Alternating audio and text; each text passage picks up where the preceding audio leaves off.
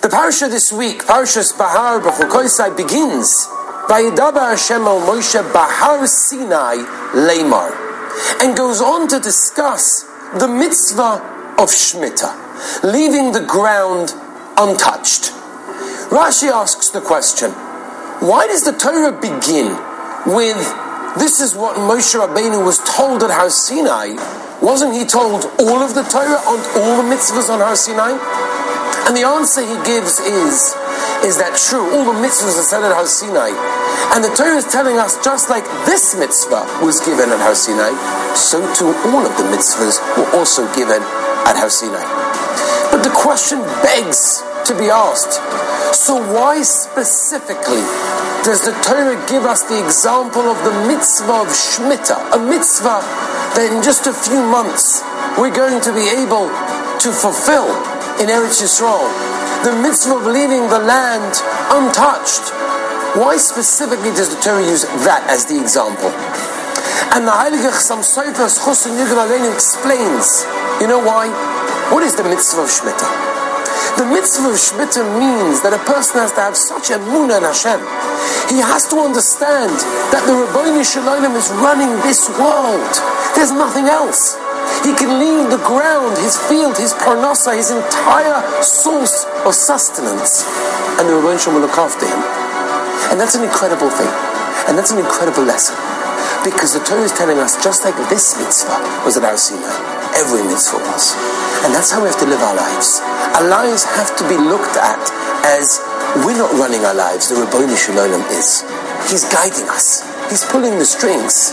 I want to tell you an incredible story that just happened. I got a phone call there of Shabbos a few weeks ago from a Baalas Teshuva that normally calls me with different shilas. This week's shaila was she has a sister who's married, unfortunately, to a goy.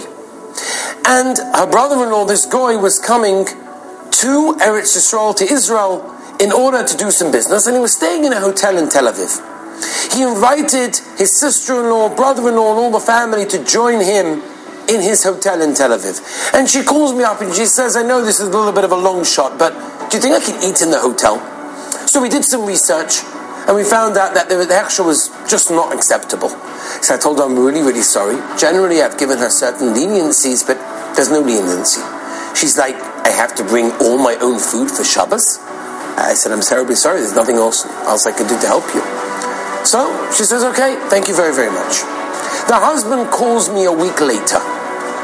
He says, I want to tell you the rest of the story. He said, we got to the hotel very, very close to Shabbos. We didn't want to bring our kids to see too much of Tel Aviv. We were going to stay in the hotel and stay there the entire Shabbos. We got there right before Shabbos. We got to the reception desk and they said to us, where are your corona tests for the kids? I said, what? What corona tests? She's like, you can't stay here if you don't have a corona test for your children. You're not allowed in the hotel. She's like, he's like, it's Erev Shabbos. It's right before Shabbos. I can't go back to Yerushalayim. What am I going to do now? So she said, I can't help you. You can't stay in the hotel. So he goes back to the car and he tells his wife, we're stuck. What are we going to do? Sleep in our car? So she has an idea.